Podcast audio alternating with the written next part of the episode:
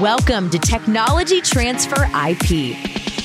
Technology transfer is the process by which valuable research, skills, knowledge, and technology developed by educational institutions is transferred to industry for development into products and services that will benefit society. From basic patent licensing to promoting startups, entrepreneurship, and industry collaborations, while also investing in and managing technology developments. We bring you conversations with the leaders in technology transfer who will share their stories, including their successes, challenges, and expectations for the future. Here's your host, Lisa Mueller. Hello and welcome. Today I have the pleasure of speaking with Champ Gumpton, Manager of Technology Commercialization in the University of North Carolina Office of Technology Commercialization, also known as the OTC, a position he has held since May of 2016. Prior to joining the OTC, Champ worked as a technology licensing manager at Ohio State University from 2012 to 2016, where he managed intellectual property matters in medicine, pharmacy, veterinary medicine, chemistry, as well as biochemical engineering. Prior to Ohio State, Champ worked as a postdoctoral fellow at Baylor Scott and White Health Cancer Research Institution, where he specialized in pharmaceutical CGMP manufacturing, process development and scale up, as well as quality control. Champ began his IP licensing career as a technology licensing assistant at the University of Texas Austin Office of Technology Commercialization back in 2010. Champ is a member of the Association of University Technology Managers as well as the Licensing Executive Society. And with that impressive background, welcome to the podcast, Champ. Thank you so much for having me. It's great to be here. Awesome. Well, thanks again for taking part in the podcast. Let's go ahead and kick things off at the beginning. Why don't you give folks a feel for your background and ultimately what led you to tech transfer? Thank you, Lisa. So, what led me to tech transfer? So, just to begin, my background, I have a PhD in cell and molecular biology from the University of Texas at Austin. And prior to that, I have an undergraduate degree in biology and minors in chemistry. Uh, so, following graduate school, I was trying to figure out what I was going to do. I considered multiple careers outside of tech transfer and actually academic bench science. So, I began to uh, explore those during graduate school. And my academic advisor, I was actually considering going to the, to the Navy, and he uh, recommended that I take out check transfer. So I did an internship at the office at OTC at UT Austin, and it stuck, and I just really enjoyed it. Wow, that's a big uh, jump from the possibility of going to the Navy to tech transfer. Absolutely, absolutely. And how did you end up here in beautiful North Carolina? So, as you mentioned earlier, I spent some time doing process development shortly after my time at uh, OTC at UT Austin uh, for about a year and a half there. I then took a job at Ohio State for four years, managing a broad array of technologies uh, matters. And so it was time to get out of the cold and come to a place with a little bit more warmer weather and just nicer. And this was an area that I was targeting after graduate school to live because it's, it's the RTP, of course. And so when opportunity was available, actually I saw on the AUTM website, uh, I applied, interviewed, and actually got the position. It's been great. Yeah, it really is a beautiful area, and if you're into life sciences and startups, it's it's really a great place to be. Now, turning to your office, the OTC, it's part of the Office of Innovation, Entrepreneurship, and Economic Development, known as IEED. And I know it's also branded by the university as Innovate Carolina. And my understanding is they take a holistic, integrated approach to working with faculty, staff, student entrepreneurs to help them hone their ideas and translate them into innovations and take them into society and then ultimately the commercial marketplace. And it's really impressive uh, based on the research I did. The IED has a number of startups that have been affiliated with it over the time. And looking at the numbers that go back to about 2008, I see there's been about 454 active startups that were responsible for almost 9,000 jobs in North Carolina. And in that same year, these companies actually generated annual revenues of about $11 billion for the state. And that, that's quite a bit of money. Very impressive, absolutely. Yeah. And, and some of the interesting startups that I read about, one in particular I really found quite interesting was Sandbar Oyster Company that is working to restore oyster populations for the envi- environment and the very important coastal economy here in North Carolina. And that was very interesting startup. Absolutely. Yeah. My colleague uh, manages that one. It's out of our Department of Marine Sciences here. So a very interesting startup opportunity there. Yeah, you don't really hear of too many startups out of the marine department, marine biology. So, and then you have your traditional pharmaceutical related ones like Falcon Therapeutics, which has developed personalized stem cell therapies to treat cancer. Uh, then you have Impulsonic, which developed immersive audio games for virtual reality, which is a, an interesting one as well. That's really cool. G1 Therapeutics, which is helping patients um, that suffer the toxic effects of cancer treatment. So, very important startup there. And then a really another really interesting one that I came across was Bamboo Therapeutics, which is involved with rewiring genes to help patients suffering from devastating diseases. So really impressive startups, and that's just a small just a small sampling. sampling. And actually, what's interesting about that list that you provide is that those last two are some of our biggest successes too. Yeah. G1 and Bamboo. Actually. Really? Yes. So now that we've kind of touched the background a little bit, your history and some of the university activities here, let's get a little bit more granular and talk about your office, the OTC in particular. Can you tell us a little bit how you guys are structuring in terms of licensing, IP, business analysts, and startups? Absolutely, Lisa. Thank you. So, as you mentioned earlier, we are part of IEED. And so with that, you know, the the entire holistic approach there, again, it's more the Innovate Carolina team is is a we're a two part team. We have dual functions. We're trying to increase entrepreneurship ecosystem here at UNC, of course, but our Innovate Carolina team, they're focused more on on bringing bigger opportunities for students to maker spaces, opportunities to just have them involved in the in, and create the entrepreneurial spirit on campus here, of course. Um, and so also we, as far as the licensing team, the OTC team, the core technology transfer team, we are structured very, very unique. And we have a licensing team that consists of five commercialization managers. Uh, we also have a support team, which is led by our, our, directors that for our back office, where they take care of all of our administration, our analysts, our interns, our marketing. We're all together, and our contracts team together finance, all of that is important. but we work together seamlessly. And that's one of the, one of the most impressive things about this office, how we are functioning. We also have opportunities where we're built into, we have Kickstart opportunities. So our business analyst team that helps us work alongside with our faculty members to help them um, spin companies out and educate. A large portion of our job in tech transfer, as we all know, is education and helping our faculty understand right. what it means, teaching them how to pitch, how to go out here and apply for grants and, and get that funding and utilizing our networks to bring in angel investors, venture capital. So that's a part of another team we have. We also have another interesting part of our team that's more of our patent and market landscape analysis. This kind of operates also with our Innovate Carolina. So we utilize a lot of those same functions within our team to get our jobs done. How big is your team? I mean, it sounds impressive, you know, just hearing all these different people and having different roles within the department. So I think recently our office has expanded. Uh, I know historically the office was only maybe like five to seven people. I think now we're a total team of Innovate Carolina of about 30. Oh, that's a big group. And we have, a, and Carolina, Innovate Carolina has at least 10 or 12 interns that they, that function just for the student side of the Fairlane Carolina side. We have a several interns that we're training so that way we can build a pipeline for new licensing fellows and licensing analysts as they go up and, and learn more experience in tech transfer. Wow, really interesting. It's always fascinating to hear how different tech transfer offices are structured. It's, you know, no two are identical. And that's what's, I think, so interesting about it. Yes. Let's talk a little bit now about the Bayh-Dole Act, especially with the 40th anniversary approaching. Can you reflect, Champ, a little bit on the impact the Act has had on innovation in the U.S. and, in particular, on innovation in U.S. universities? Yes, I mean, I feel that the Bayh-Dole Act has definitely provided a lot of opportunities for university faculty members and the university to uh, see a huge uh, jump in just research expenditures. It's, it's provided opportunities for faculty members to work more with uh, industry partners. And with that, that spurred a lot of, of development for technology, specifically in the US. We've seen a lot more patent filings, a lot more commercialization opportunities, startup companies, and it's made a huge jump just overall for economic development for our cities and states.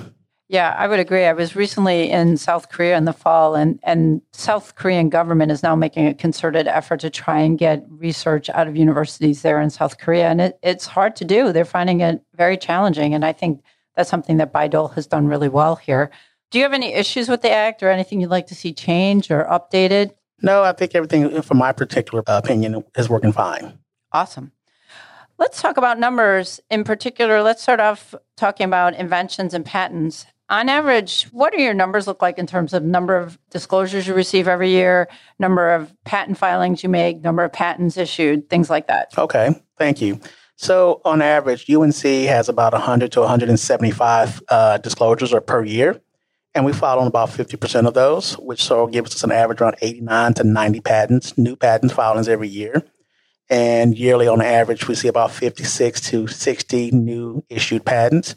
And licensing wise, we see about 67 to 75 li- new licenses per year. And on our, our startup side, because UNC, we're very, and most people know that we are the founders of the Carolina Express. So we yep. do about eight to 10 licenses that are startup focused that are out of the university. So about 10 startups per year.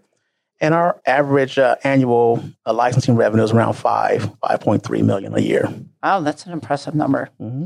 Let's talk a little bit about patents and litigation. We touched on the number of filings you make every year and what you file on, but let's start with the AIA in 2012.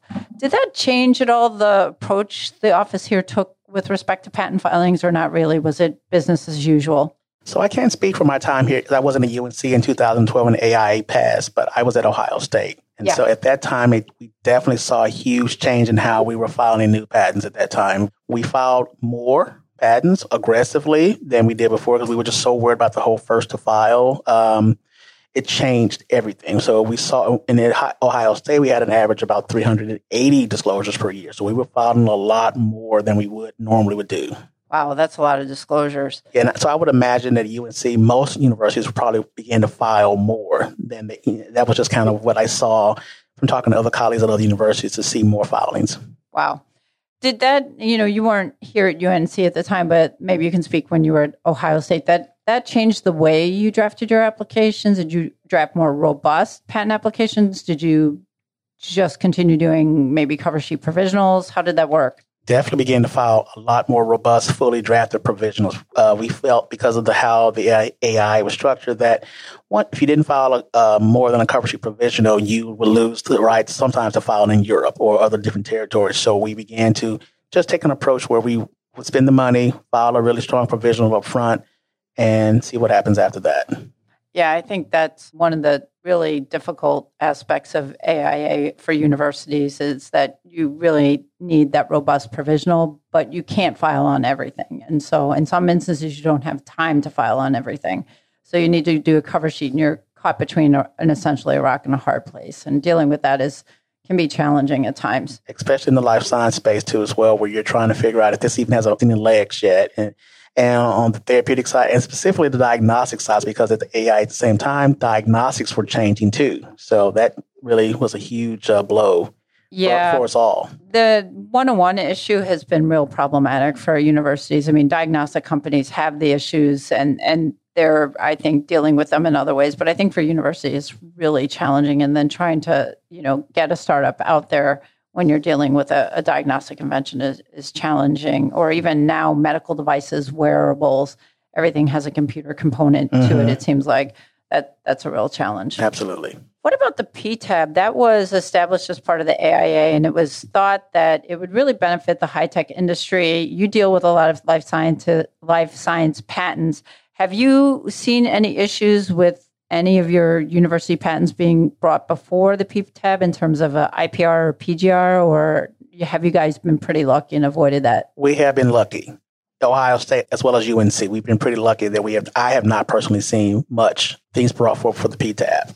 Yeah, it's going to be interesting now. I think we're going to start to see more of the PGRs maybe pop up at you know the the post grant reviews, kind of like the oppositions in Europe. I think the IPRs have been a couple of universities that have had to struggle through that process. But it's going to be interesting to see once the PGRs get rolling what that's going to do to universities and how they practice. What about your office's approach to litigation? Have you had any here when you were at Ohio State or you know maybe University of Texas when you were there? Have you had to go through that lovely experience? So I have been involved kind of in my early in my career at University of Texas at Austin, where I was working with the licensing specialist there, and we had one case in particular where litigation was beginning to start. And so of course, finding an external counsel that, that can litigate for us was something that was I got to learn a part of that. I haven't experienced that much at Ohio State or here at UNC. Uh, I have spoken to some colleagues at Ohio State. They are going through some. They're aggressively going after these things now.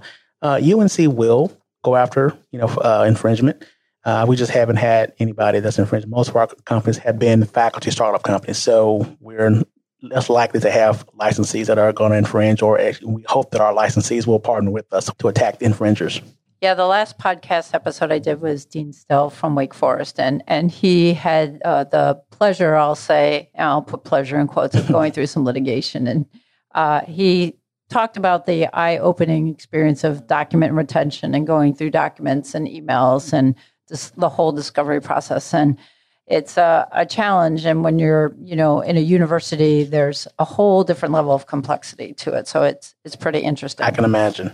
Yeah it wasn't one of his most favorite experiences. It's no one's favorite experience let Absolutely. how about vetting disclosures? How, how do you handle that? I mean that's such a complex process. You know we alluded to it a little bit before about you might get uh, something sent to you the day before or a few days before a public disclosure versus something that maybe comes in very, very early and it's not ripe yet for patenting. How do you guys deal with that?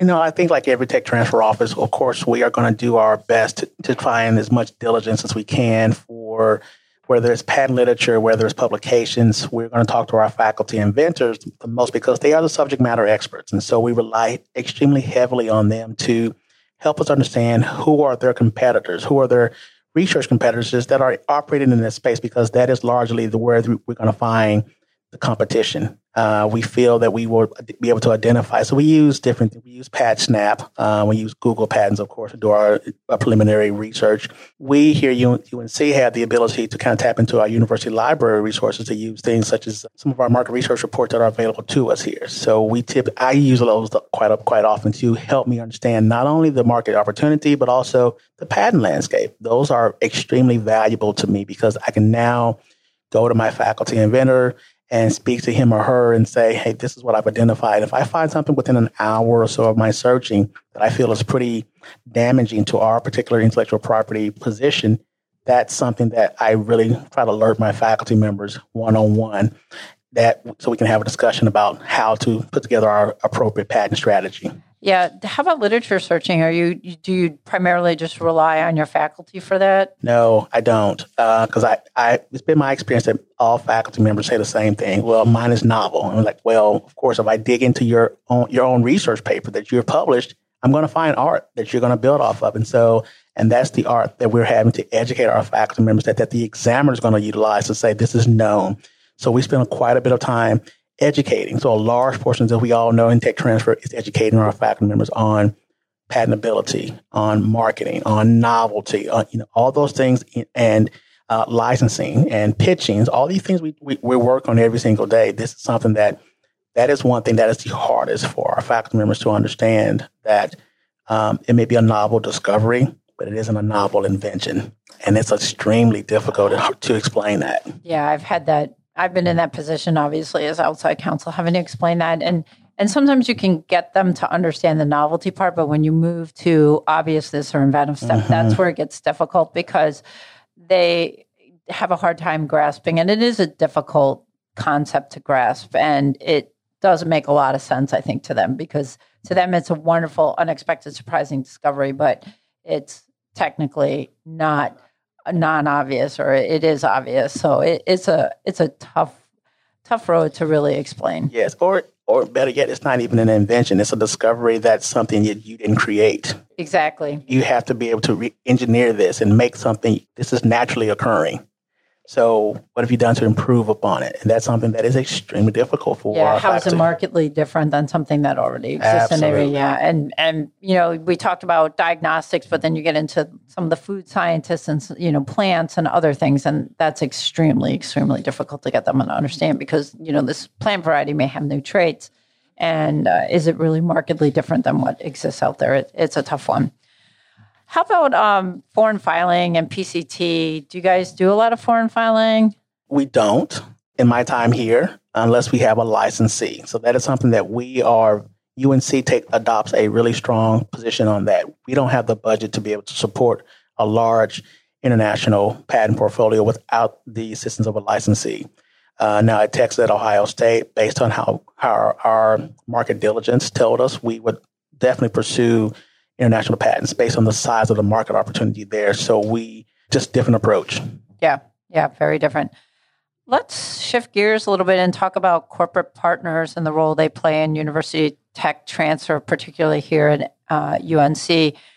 Do you have many corporate partners? Are they a big part of the tech transfer process here or not really? Yeah, absolutely. So, one of the functions in our group that I didn't speak about earlier is that we have a, a director of strategic partners. His role is primarily to help us identify those large corporate partners who are interested in wanting to come in and just, whether it's funding research, basic science research that they're interested in that could result into IP down the stream. So, we have partners like that.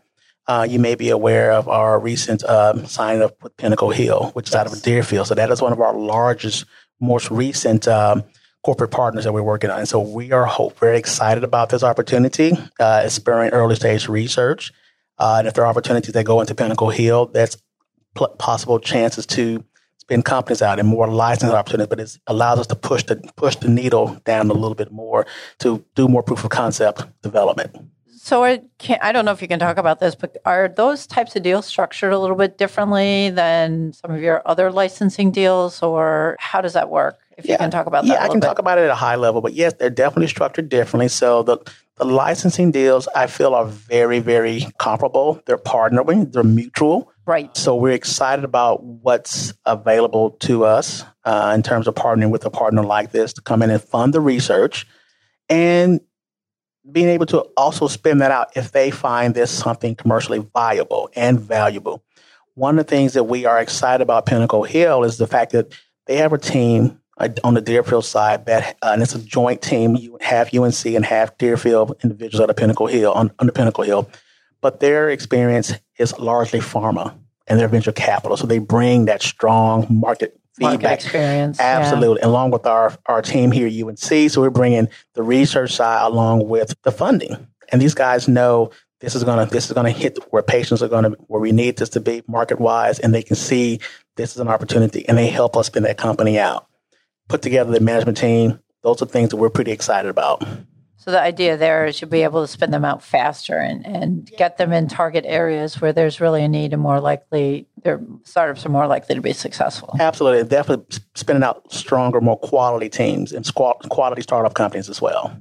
That's awesome. How about philanthropic organizations? Like, do you have anything like the Gates organization involved here, The Walton Family, Parker Institute? I know we have a number of faculty members that have definitely received Gates Foundation and, and Parker Institute funding from um, from these institutions as well. So we're very excited about those opportunities, and so we're working through them. And so we've had, I believe, one or two that have spun out into a university startup company also that that was the result of that early stage funding. That's great. Now, let's talk a little bit about some of your past licensing tra- transactions and partnership. Hindsight's always a great thing, you know, Monday morning quarterbacking knowing what you know now, can you talk about things you might have done differently, uh, looking back at, at some of your your deals and things that you've worked on? Yeah, I think one of the biggest things that I would definitely do differently on, on quite a few deals, and I'm taking this approach more now, is that when I had specifically university startup companies uh, and they're faculty founded, I really am promoting them to take an option first. And so, of course, you know, small option fee, Maybe they're, they're covering some of their the option fee, of course, is going north toward their past patent cost to help reduce some of those things early on and also give them more time to flesh out their business plan. My experience has been many of our faculty members come in thinking that they're going to go out and they're going to raise $50 million in three months. Well, they recognize very, very soon in that period that they can't raise that money. And also now, but now you have patent costs, licensing fees, all these things that are coming up that are due, and they don't have the money to pay it. Right. So I would rather have an option and it can expire once they have done some diligence on their own. So I definitely believe I'm a, I'm a fan of that because it can expire versus it just being a termination. Right. And the company doesn't go under. And in my experience too, I think sometimes they think that it's going to be easier to juggle their day job with their startup and everything else and it gets to be overwhelming so i, I think the recommendation of uh, an option is a really good one because if you can't find a management team or somebody to come in and help you, or, or sometimes uh, a professor wants to do it his or herself, and in those instances, I think that your recommendation to take an option is is definitely a good one. Thank you. Why don't we talk now a little bit about some of your office's biggest success stories, or maybe some of your own success stories? Okay, great. Thank you. So, um, I will say recently our office has had some big successes in terms of bamboo therapeutics, as I mentioned earlier. Right. Uh, that was one of our things out of, I think, the Department of Pharmacology, as well as the School of Pharmacy. And I think it was across School of Medicine. So it was a largely uh, collaborative, university wide type of opportunity that was recently acquisition that was made. Now, of course, this was a d- deal that was done prior to my time here at UNC, but it occurred when I joined the team here. So I've learned quite a bit about that. Also, G1 Therapeutics, as we are all aware, has gone public. That was a UNC spinout many years ago. So we have some small opportunities there that have been successful for, and we credit that as a huge success for our office because that it started here, of course. Personally, one of the largest deals that I have done myself was it, it was a patent that was over, oh, sorry, a license that included over 100 patents. So a relatively large patent portfolio when I was at Ohio State. I would say that's huge. Yeah, yeah. so it had the potential to be anywhere from 80 to 100 million dollars. Uh, I'm not sure where, where it stays at this point in time, but it was definitely a large and it was an extremely difficult, complex license to negotiate. I would think with that many patents and, and probably given the technology, it must have been quite the minefield to navigate. Yeah, it, it, was, and so and again, of course, it was a, it was such a such a large uh, patent portfolio, and, that, and, it was a huge amount of money for the university because Ohio State had invested so much into this particular patent portfolio. Going back to the international patent filings, we had invested a lot of resources for this one portfolio. I can only imagine what your patent expenses were for that portfolio. It must have been huge. It was.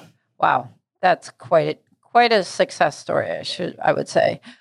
How about um, talking about some of your office's biggest challenges? What what would you say? Things like funding, hiring. What what would you say some of the challenges are you guys are facing? I mean, I think one of the things that I think I've learned, even moving to North Carolina, RTP Triangle, I was coming here thinking this was going to be just this thriving, huge, booming ecosystem, and it is for life sciences and for technology. But I was, I think, I was a little disappointed with the size of the venture capital that's here.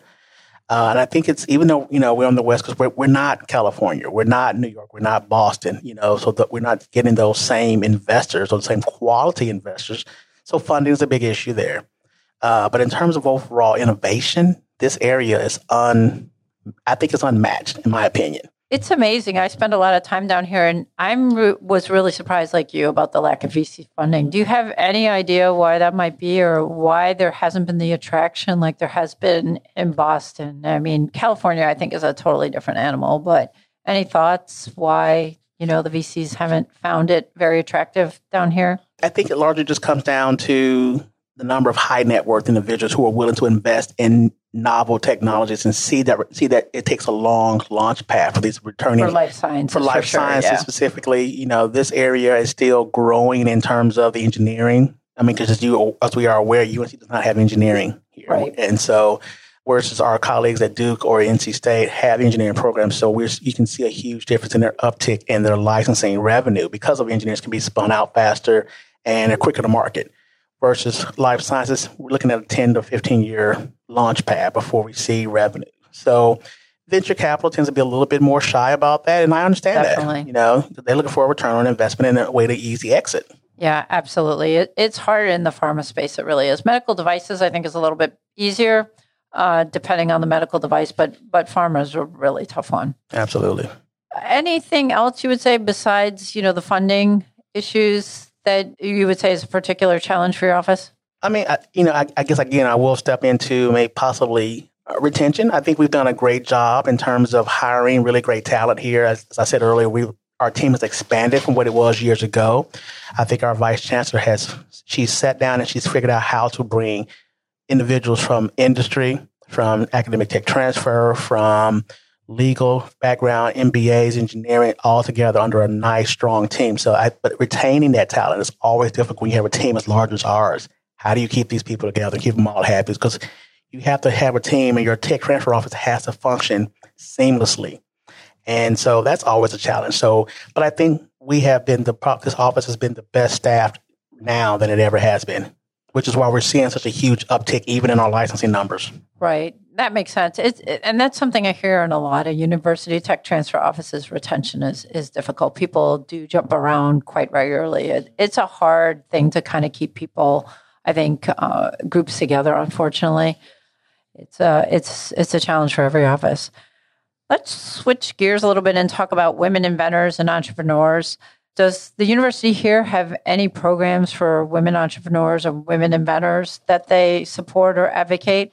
So, unfortunately, we don't have a dedicated program for um, women inventors or innovators here. We do have a number of extremely successful women entrepreneurs and faculty members. So, I can think of at least three startup companies that are are developed by our women faculty members that are here, and so uh, successful ones that are doing great. Um, but I feel like we do a great job supporting every single one of them as far as from helping them, uh, whether they're strong high tech engineering platforms, life sciences, even some of these uh, lifestyle plays. We have, we do a great job of supporting those opportunities when we have dedicated innovators in that space. That's great. What about organizations like AUTM, NACUS, LES, things like that? What's your view on those? Do you think they're helpful for tech transfer offices? Uh, do you find other organizations helpful? What, what's your view on those? So, as you mentioned earlier, I'm a member of AUTM and LES, and I'm a huge supporter of both. I have learned so much from AUTM and LES meetings, and actually, I I use both meetings for different things. I mean, both, of course, are great professional development experiences, but AUTM gives you a lot of educational content that you you don't get at LES. I feel. I use LES for more of the industry networking experience because you're going to see more industry professionals there, in my opinion, than at AUTM. And so, uh, and I get to hear more of the actual types of deals that industry's looking for at LES versus AUTM. So, and it's both, but I think um, both have different experiences. Yeah, and it's been amazing to me to watch how much AUTM's grown. When I first started, um, way back in the early 90s, it was amazing. AUTM was just a couple hundred people would go to the national meeting and now it's amazing how much it's grown and there's thousands that attend AUTM national. It's, it's really incredible how much the organization has grown and the international presence.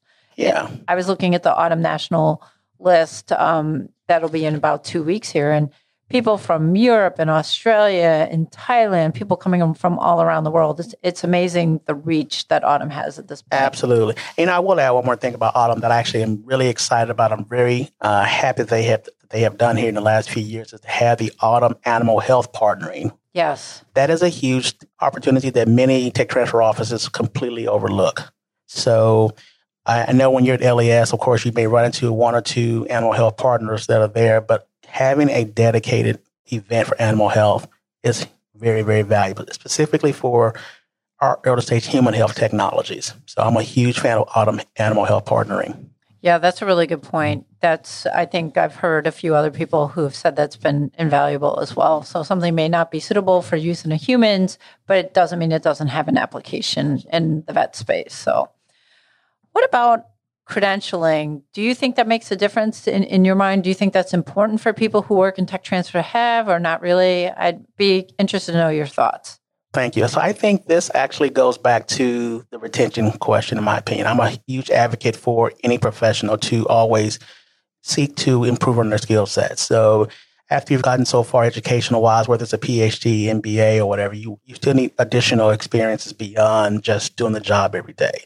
And so having these credentials says that you are a valued person to this profession. You are now extremely experienced and you and it's it's important. So whether you take it in the university side or even on the industry side, I think both have their place. And so, you know, I am a fan of both the LES CLP certification as well as the uh, the RTTP designation out of AUTM. Do you think it makes a difference when you're negotiating with a pharma company or somebody, a, a licensee on the other side? Do you think they take you a little bit more seriously? I think coming out of university, they absolutely do. Uh, when you have a CLP or an RTTP designation, because they now, I've had times where industry professionals have said, well, you, you, guys at university don't understand how things work here in industry. And like, well, actually, I do. You have the same designation that I have. So, yeah, I believe so. I hear that a lot from industry. Mm-hmm. They, they frequently say that universities don't understand how industry works. We don't know how to price things. Like, uh, well, again, give me a give me a favorable term sheet and we'll we'll figure it out in the middle. yeah, and that's something I think AUTM helps tech transfer offices out with a lot with pricing information mm-hmm. and royalties and things like that. Now let's talk about if if you could have a genie in a bottle or a Santa Claus or have a you know three wishes. What would your wish three wishes be for UNC if you could have wishes granted? Okay, three wishes. Let's see, funding. Uh, yes, that's everybody. That's everybody's wish. So I'm going to say funding one, funding, funding again two. two. Okay. And you know, and I think also just really and more education for our faculty, um, more education in terms of how to partner. Uh, I think that's something that is invaluable. We can teach them as much as we possibly can, but until they begin to interact more with, with industry partners, it's difficult for faculty to understand this is that industry operates at a different pace. They have different expectations. They want different deliverables. So those are things that I would definitely would want to help us increase more of our corporate partnerships and have more faculty engage outside of the academic space. How would you accomplish that education for faculty? Do you think it's just getting experience working with industry partners, or do you think there's some way industry could come in and, and explain the process to faculty? What, what's the best way of, of dealing with that type of situation? It's a number of both. So I propose quite a few things here at UNC. I've proposed where we have a counselor such as yourself come in and give lunch and learns about patentability. So that, that's one thing because I think a lot of our faculty members need to understand that component. What makes a strong patent application? How do we file? Also, we have begun to invite more partners and to present at our we have a monthly seminar series here at UNC and we where we network. It's you know there's uh, there's hors d'oeuvres and later but it's really great to have industry partners that participate there. So faculty can hear firsthand that it's not just the tech transfer office saying this is what we want and this is how we're going to fund this. So hearing it from the horse's mouth so to speak helps our faculty understand that it's not we're not the ones stopping up technology that makes a lot of sense. It's it's a challenging one, you know, it, and it takes a long time to educate faculty on that point. Absolutely. So, well, good luck with the education. Keep plugging away at it, Champ. Thank you. We will. Well, Champ, I can't thank you enough for all your insights and time today. It's been an absolute pleasure. If any of our listeners want to reach out and ask you any questions or discuss any of the points you made today, where can they reach you? Sure. They can reach me at my email address at champ.gupton at unc.edu.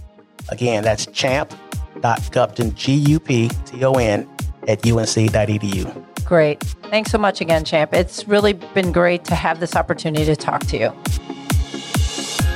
Thank you for listening to Technology Transfer IP. Please visit us online for more resources at techtransferipforum.com.